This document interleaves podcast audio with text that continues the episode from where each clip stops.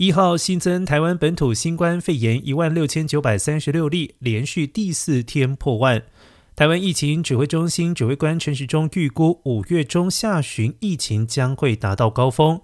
一号新增四十七例中重症个案，是这一波疫情的新高。